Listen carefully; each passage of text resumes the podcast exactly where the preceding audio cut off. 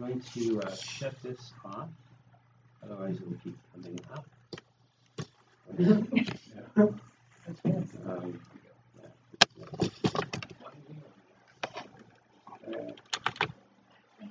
And this will, yeah, it's because of the uh, nature of the. Okay. Uh, Let's just see if we can get this just a little. uh, That. And. We'll put that on slideshow. Start. There we go. And. See if we can. Put this one. Or trip hazard. All right. It's up to you. I'll leave it to you, man. We're just gonna try and rescue you, Ben, here, so that you don't trip, because the last time you went over the wires. Okay, did that happen last time? Yeah, so this way. There. Well, now you're kind of hemmed in all the time. Hang on, every Can't leave until it's over. Actually, that does sound biblical, doesn't it? Um, Let's, uh, let's open with a word of prayer. Thank you, Heavenly Father, that you do bring us together and that your heart is with us. And we thank you for the truths that we see in Scripture and those things that we learn as we seek you faithfully. Let your let your presence lead and guide us today as we look at some extraordinary truths out of your scripture. And we pray this in Jesus' name. Amen. The uh, 10 days of awe are the days of uh, the New Year through the Day of Atonement that Jewish people follow right around the earlier time of this year. And um, the um, uh, the message that I'm going to share today was based around that time. It was given during what's called Shabbat Shuvah, which is the Sabbath between the high, uh, the, the first high holy day, which is the Jewish New Year, and the final one, the Day of Atonement. And the great themes of the 10 days of awe are these three that you see here, Malchuyot, Zichronot, and Shofarot. But what they really refer us to is God's sovereignty, remembrance, and Shofarot is literally the call of the shofar, the call to unite God's people and, and their purposes. And so these are the themes that we talk about. And thus, uh, the, the great theme of this sermon is the sovereignty of God. And there are moments when God will literally stop at nothing to show his sovereignty in your life. There are moments when you are absolutely certain that if God had not God had not done it, it would not be done. It would not have happened. In 1960, uh, uh, Dr. Edward Brodsky, who was a mentor and friend of mine, uh, along with his wife Nora, uh, went with their two children uh, to California. They were joining a man called uh, Dr. Lawrence Duff Forbes. Uh, Brodsky was a pioneer visionary in reaching uh, Jewish people through the message of what we today call Messianic Judaism. And uh, Duff Forbes was at the time one of the leading visionaries in this area in the United States. At the time, in 1960, they were all considered crazy. By the way. And uh, the, the whole idea of Messianic Judaism was totally rejected, even by most Jewish believers. So it was an extraordinary decision because Brodsky was a very, very successful financial planner. And he was moving for a whole year from Calgary to California with no income. And his simple purpose was to pursue what God could possibly uh, have him accomplish reaching Jewish people through this new approach, which he felt was the, the approach of the future, and he was quite correct. On the way, his wife was driving up a mountain road. They were driving, as you can imagine, from Calgary through the Rockies on their way down to California. She was driving through wintry weather. The um, uh, trailer right behind them was uh, packed with everything that they needed for one year. And as, as she climbed up the road, uh, the car uh, stalled because of the um, slippery, because it was snowing actually. And uh, to the horror of all the cars behind them, the um, uh, the trailer not only lost grip of the road with the car, but the trailer uh, literally turned and they they had no way of stopping before the trailer literally pulled them right off the road, off the cliff, and everyone who was watching watched as they literally tumbled off the road down the side of a sheer cliff, just as like the ones you're looking at. Aghast, people ran from their cars to see what had happened. And there, some some hundred yards below them, the trailer had detached itself from the car, and the car had caught on the branches of a tree sticking out of the cliff, and everyone inside it was safe. They were able to get a, a tow truck with a winch, and they winched them safely back up the road, although everything that was in their trailer was gone. There are moments where God's sovereignty is absolute. And that is one of the things we're going to talk about today in a different kind of way. Because the um, the reality of God's sovereignty is something we don't always we don't always appreciate fully. Especially when we live in times as we do, that which are, are difficult times, confused times. They're, these are times of, uh, of, of uh, you know, deep, I think, deep fracturing in the body of Christ. And um, I'm going to take us to Matthew 8, which is an interesting passage right after the Sermon on the Mount. And this is a very interesting this is a very interesting passage. And uh, you need to appreciate why that is. Um, the gospel writer, together with the three other synoptic gospel writers tells a story here.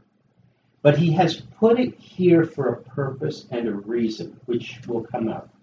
So I'm just going to read, we're reading from the King James Version, Matthew 8. When he was come down from the mountain, great multitudes followed him.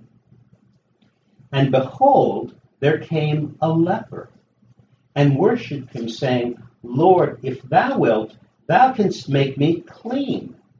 And Jesus put forth his hand and touched him, saying, I will. Be thou clean. And immediately his leprosy was cleansed. And Jesus saith unto him, See, thou tell no man, but go thy way, show thyself to the priest, and offer the gift that Moses commanded for a testimony unto them. Now, we read a similar passage in Mark chapter 1.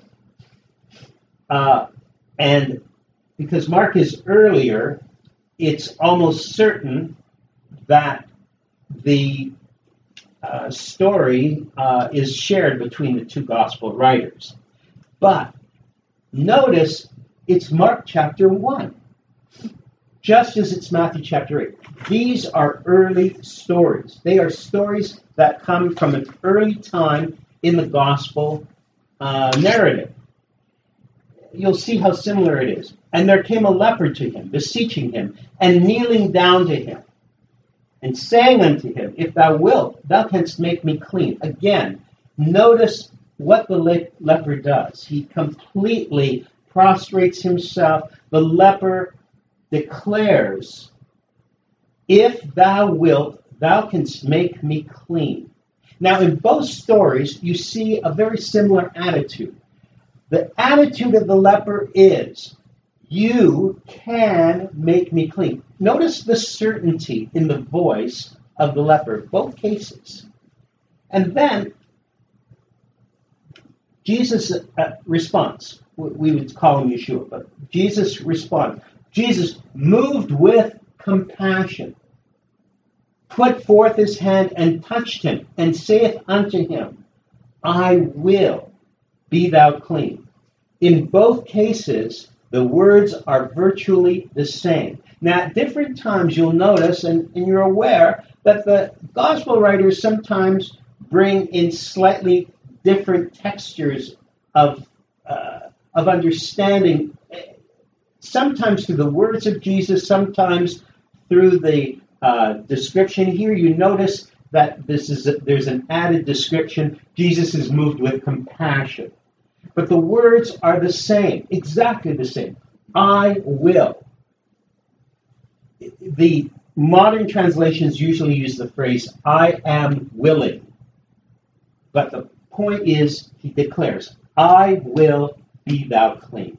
And as soon as he had spoken, immediately the leprosy departed from him and he was cleansed. Once again, Jesus charges him, and he sent him forthwith,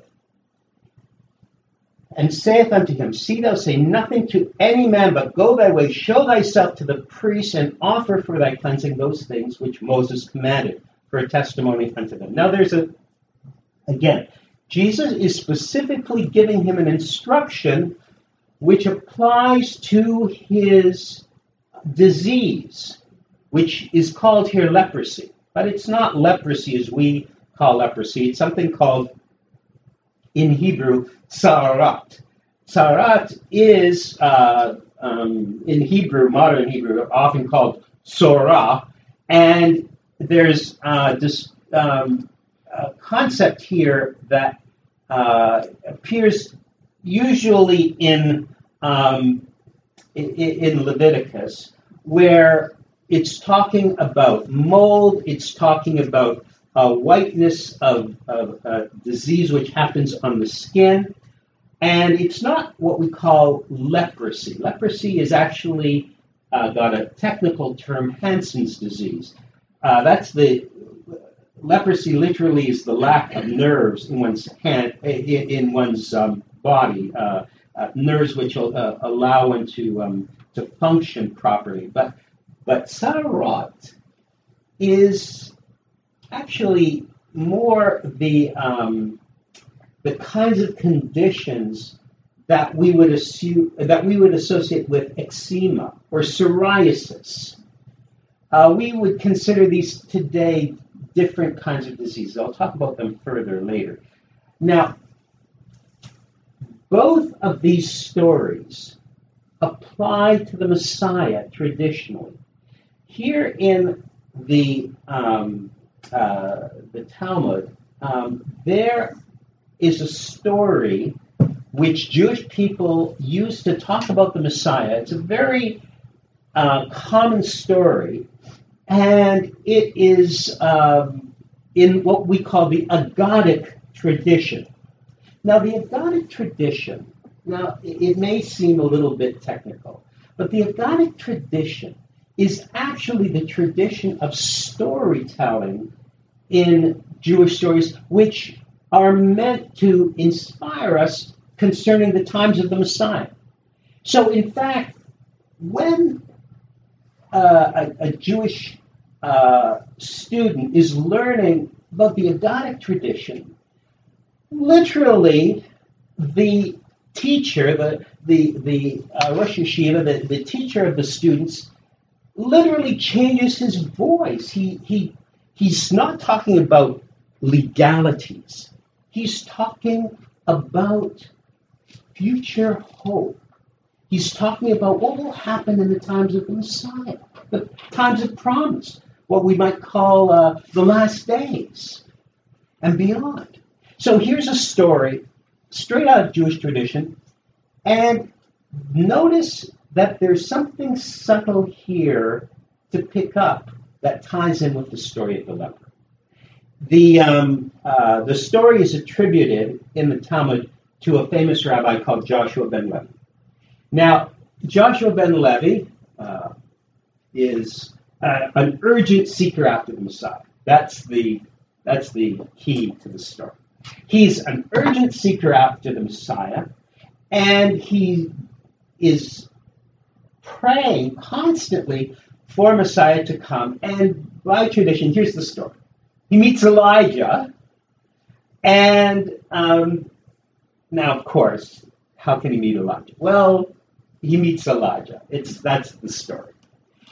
And he begins to ask him, when will Messiah come? Why does he ask Elijah? Because in the very last verses of the very last book of the Old Testament, you'll know that before the Messiah comes, Elijah is to come. That's why uh, the um, uh, the questioners of Jesus used to ask him if John the Baptist was Elijah, because before the Messiah, Elijah has to come. So he meets Elijah and he says to him, When is the Messiah coming? Because if anybody knows, Elijah will know. And then he says, By what sign will I recognize him? And that's just as important a question. So Elijah tells him, Oh, I can tell you where to find Messiah for yourself. You're looking for him? I can tell you where you can find him. Great news. I know where Messiah is. Go to the great city. Now, by tradition, the great city is Rome. Okay. Because it's 250 BC. This is the era where the greatest city in the world is Rome. So he says, Go to the great city, and you'll find the Messiah sitting among the poor lepers. Now, that means he's outside the city, literally by the city gates.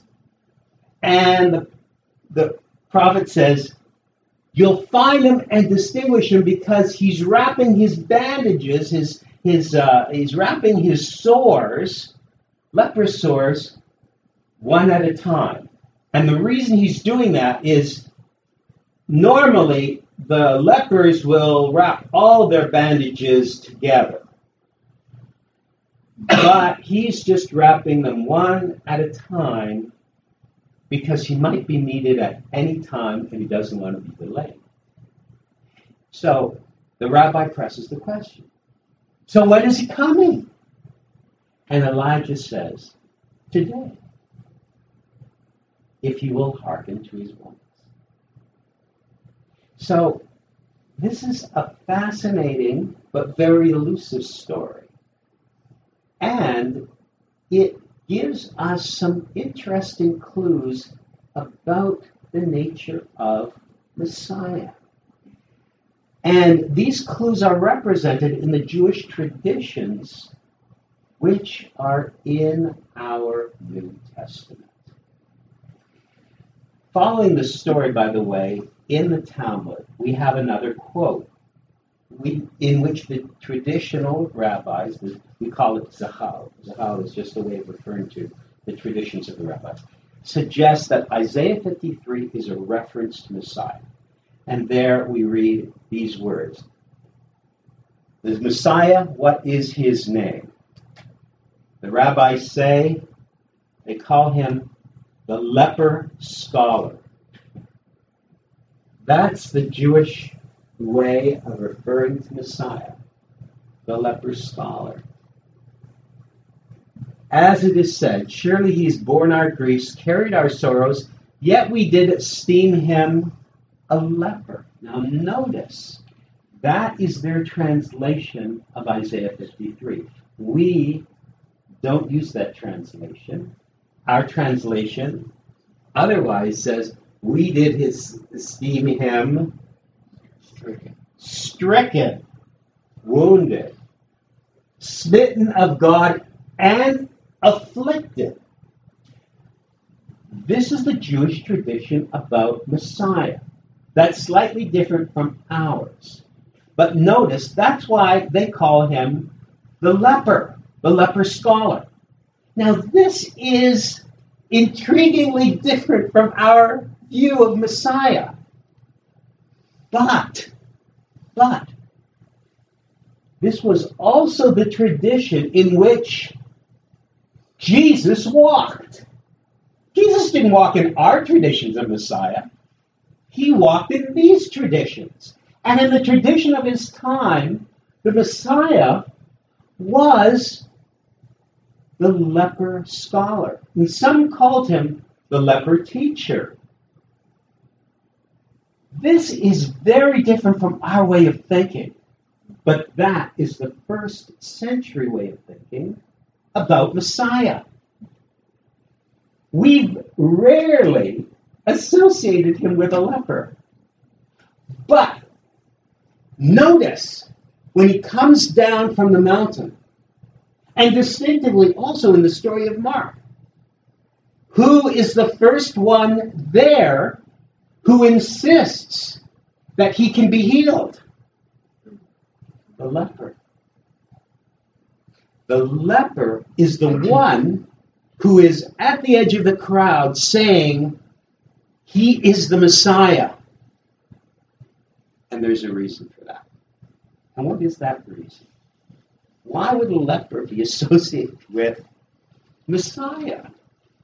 Lepers in ancient Israel were often associated with hopeless frustration and despair. As I was pointing out to you, Matthew 8 is in Mark 1, and you'll see in Luke 5. The disease of common lepers is in reference to the Hebrew term tza'arat, which we would consider relatively minor skin diseases, psoriasis, eczema, fungal infections, not the most serious form of leprosy, which is called really Hansen's disease, which is disfiguring and contagious. Um, what you're seeing here, by the way, this picture actually is a medieval depiction of lepers outside a city gate.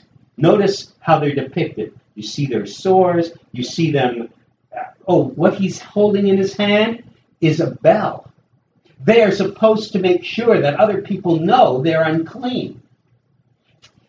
The concept, though, in Israel about someone who's afflicted, even though uh, we would consider it minor, was not considered minor. Anyone who suffered from one of these conditions, and you may have had something like this, especially if you've gone through a time of stress, psoriasis or eczema can suddenly appear on your hands Something it can appear on some other part of your body as a sore, as a as a rash, and it, and it lingers. It lingers. Um, and it's sustained by the added stress of the of the condition. And there are some modern cures, or relatively modern cures, which which work, but they linger. And in ancient Israel, these were not considered minor conditions, they were considered serious conditions, and they were also very, very difficult to heal, but the people who had them were shunned. If you were a leper, you were a nobody very quickly, no matter who else you were or thought you were. If you were a leper, you would be pushed out of the community and you were nobody. As soon as as soon as your condition was visible and others knew it, and believe me, they would try every cure available. Now, one of the proofs of Messiah is that he was going to cure a person afflicted with this kind of sorrow. That was a proof of Messiah. So think about it this way. In Jesus' time, people are looking to know how to identify Messiah. Actually, there are lots of great teachers around, and even miracle workers. There were there were other miracle workers. Jesus wasn't the only one in his time. But Jesus does this miracle as soon as he comes down the mount from the Sermon on and very early in his ministry, he heals someone with this particular kind of miserable disease. Now, the misery, as I said, might not seem so terrible to us. But consider this. If you were a leper, you could not go into a walled city. A walled city was a major city. That meant you could only be in the minor you could you could live in a little town. In other words, you had to live out away from most people. Secondly, you could come to spiritual services in such a town, but you had to be behind a barrier, what they call the mechitza. And then last, uh, well, you had to be the first one to come and the last one to leave. So it, it was not a happy situation for that person. And the, for the rest of society, you were forbidden to touch a leper. No matter how much or how close you were in relation to them, couldn't touch them. And no one would. And the reason was because leprosy was associated with sin.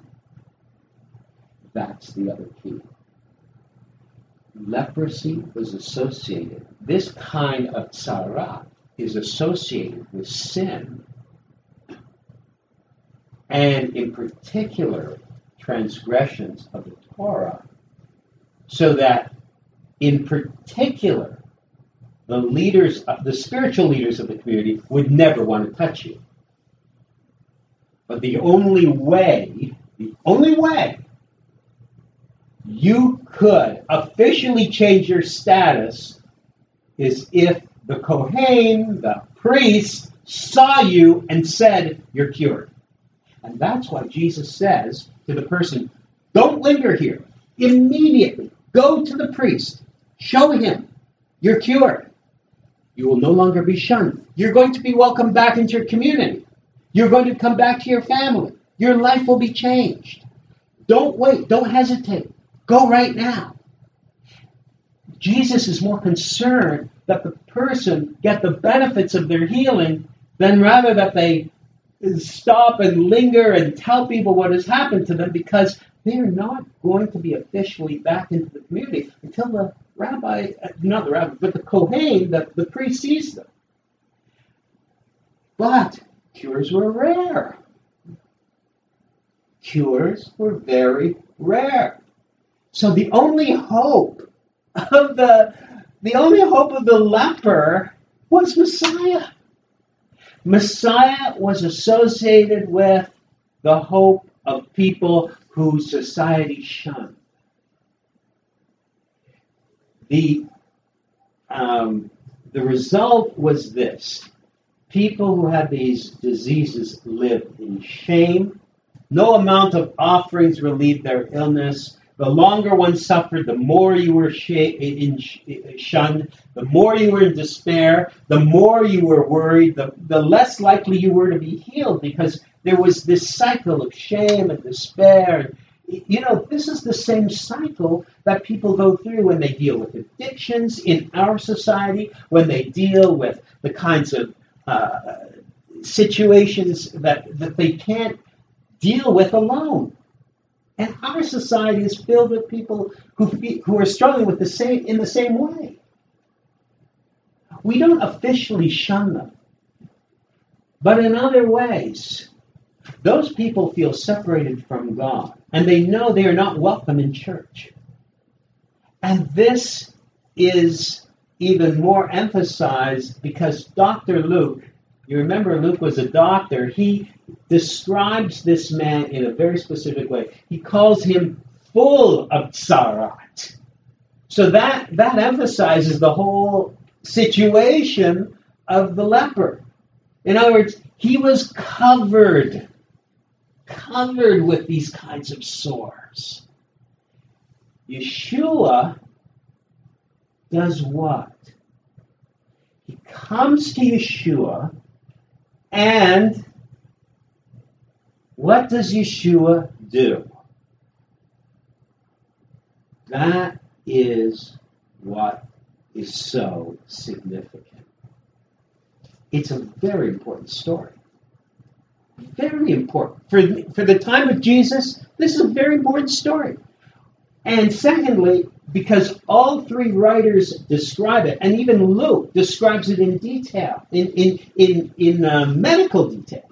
We know it's an event that happened early in the ministry of Yeshua, confirmed his identity as Messiah, and we also know that every writer repeats the words of Yeshua exactly the same way which means that this story has an accuracy about it that's very distinctive, especially the words of Jesus I will.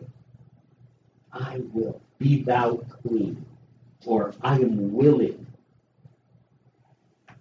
When, when Yohanan, his cousin John the Baptist, is sending his disciples to ask Jesus, confirm, are you the Messiah?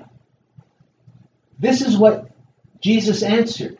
We, we read in Matthew 11, just a few chapters later. Jesus answered and said unto them, Go ye and show John again those things which you do hear and see. The blind receive their sight, the lame walk, the lepers are cleansed, the deaf hear, the dead are raised, and the poor have the gospel, the good news preached to them. Blessed is he whosoever shall not be offended in me. Notice the emphasis here is on the healings, and he specifically mentions the cleansing of lepers.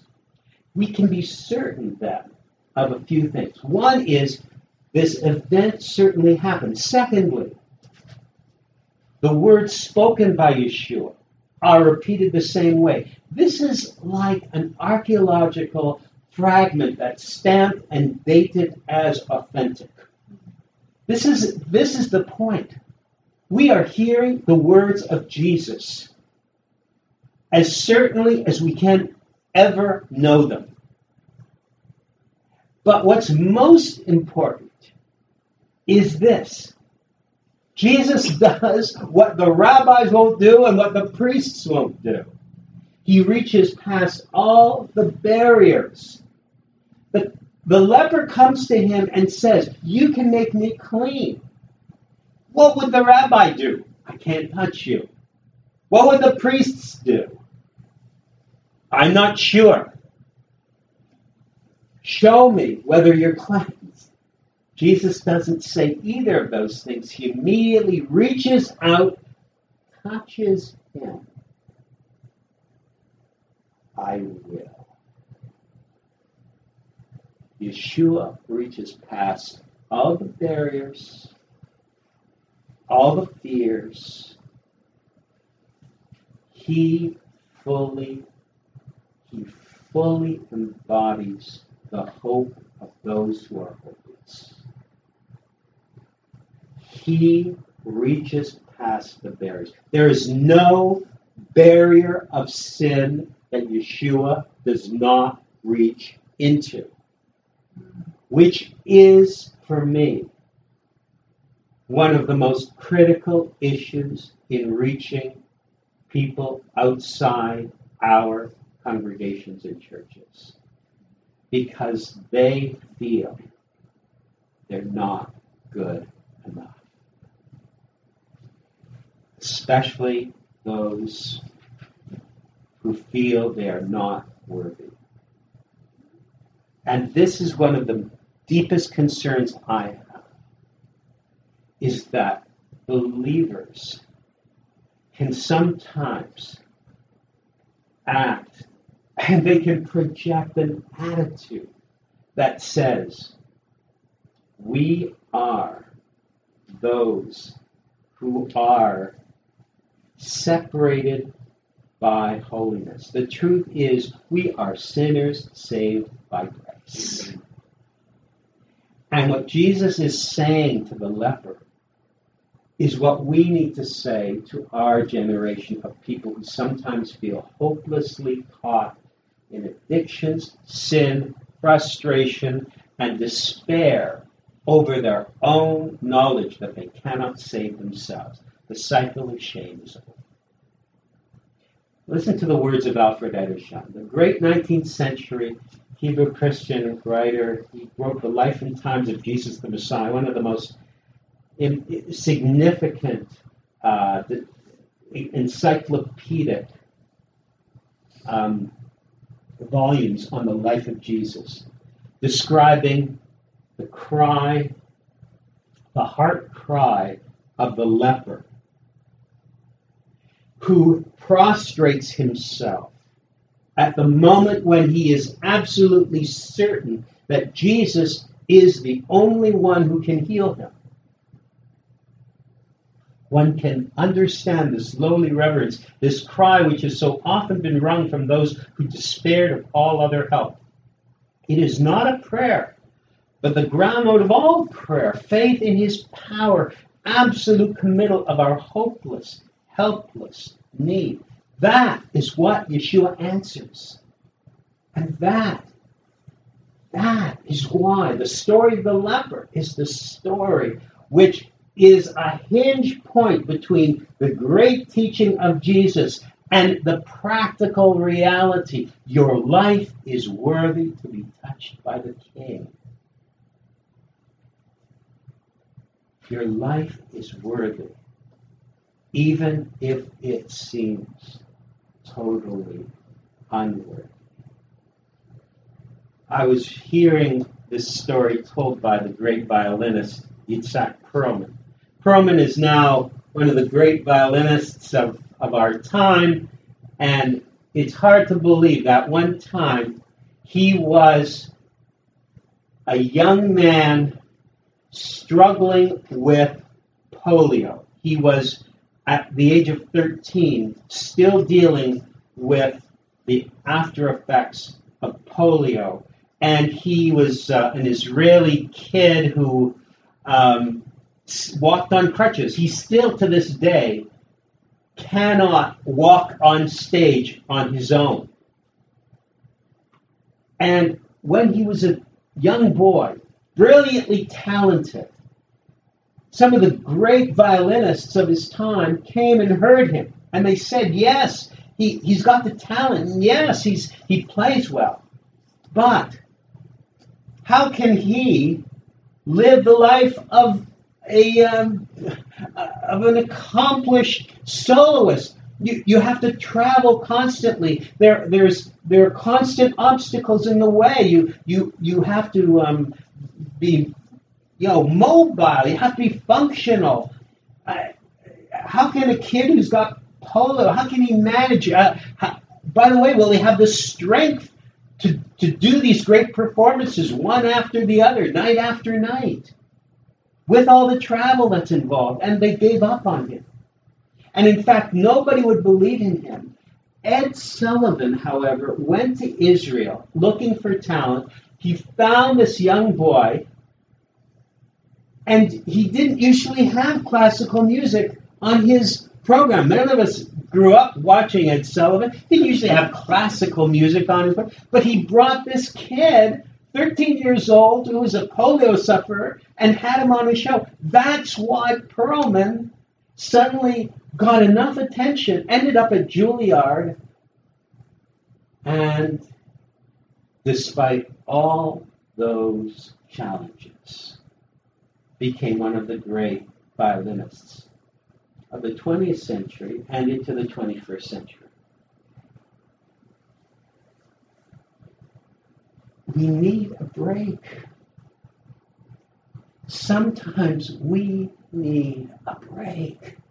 We need someone to say, You feel hopeless, and your condition may be hopeless, but it's not outside God's sovereign love for you. God loves you too much to leave you where you are. Jesus did not put limits on his willingness to reach past all the barriers we have to bring healing. He said, I will, and then he touched the man. He touched him. He didn't he didn't step back and say, Well, I can't touch you, but let's see how this works. he touched him and brought him back. And then he said, Don't linger. Go right to the priest. Go now. Seize hold of your new hope, your new life. It's not Jesus' fault. The man was so excited he wouldn't do it. but it's a sign. He went around telling everyone he is the Messiah.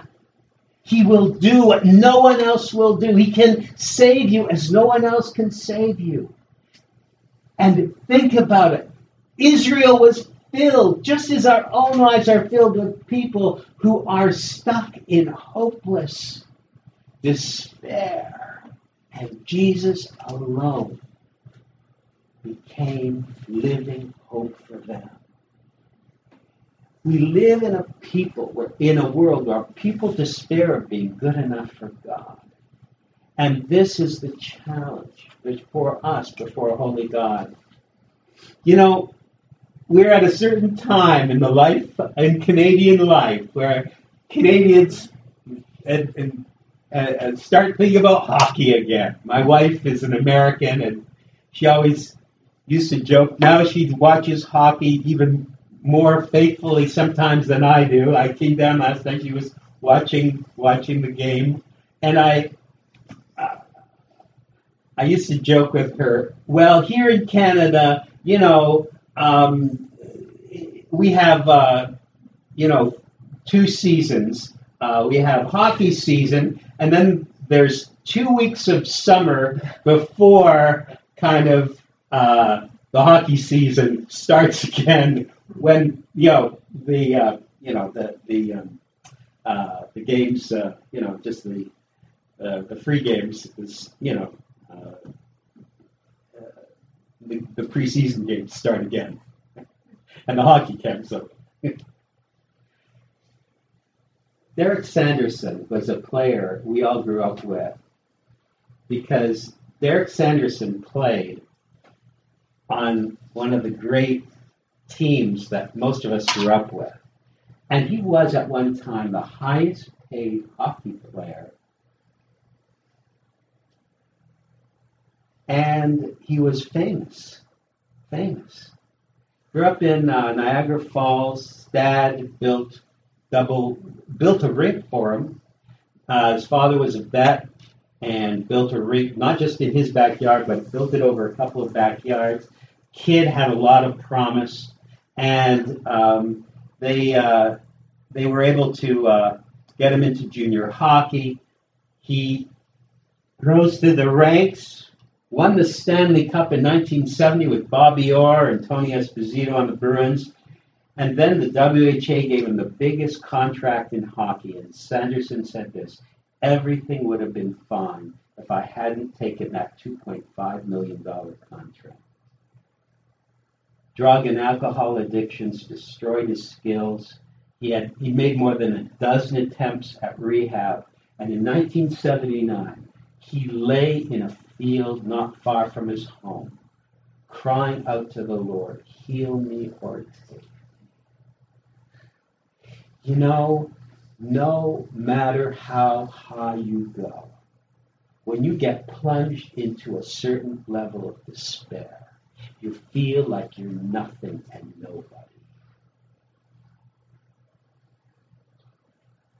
Heal me or take me. If that isn't the cry of the leper, what is? He went into rehab. His friend, his friend Bobby Orr didn't give up on him. He went into rehab one more time. He made it. He got into broadcasting. He was there for 10 years. And then he went back to school and he got skills so that he could become a financial advisor to other athletes who were making too much money. Mm-hmm. My friends, your life is worthy to be touched by the King. He is the leper king. He is the one who says, I will. I am willing. Be thou. Let's pray. Heavenly Father, we thank you for your faithfulness, which is greater than our understanding. And we thank you that you reach past every barrier to reach and touch lives like ours. Those of us who are sinners saved by grace, whether we're in the church or out of the church, whether we're in fellowship or out of whether we are high or low, you reach out to us. Help us to receive. Help us to sense your nearness. And draw us close to you. And draw us back to you. We pray in Jesus' name.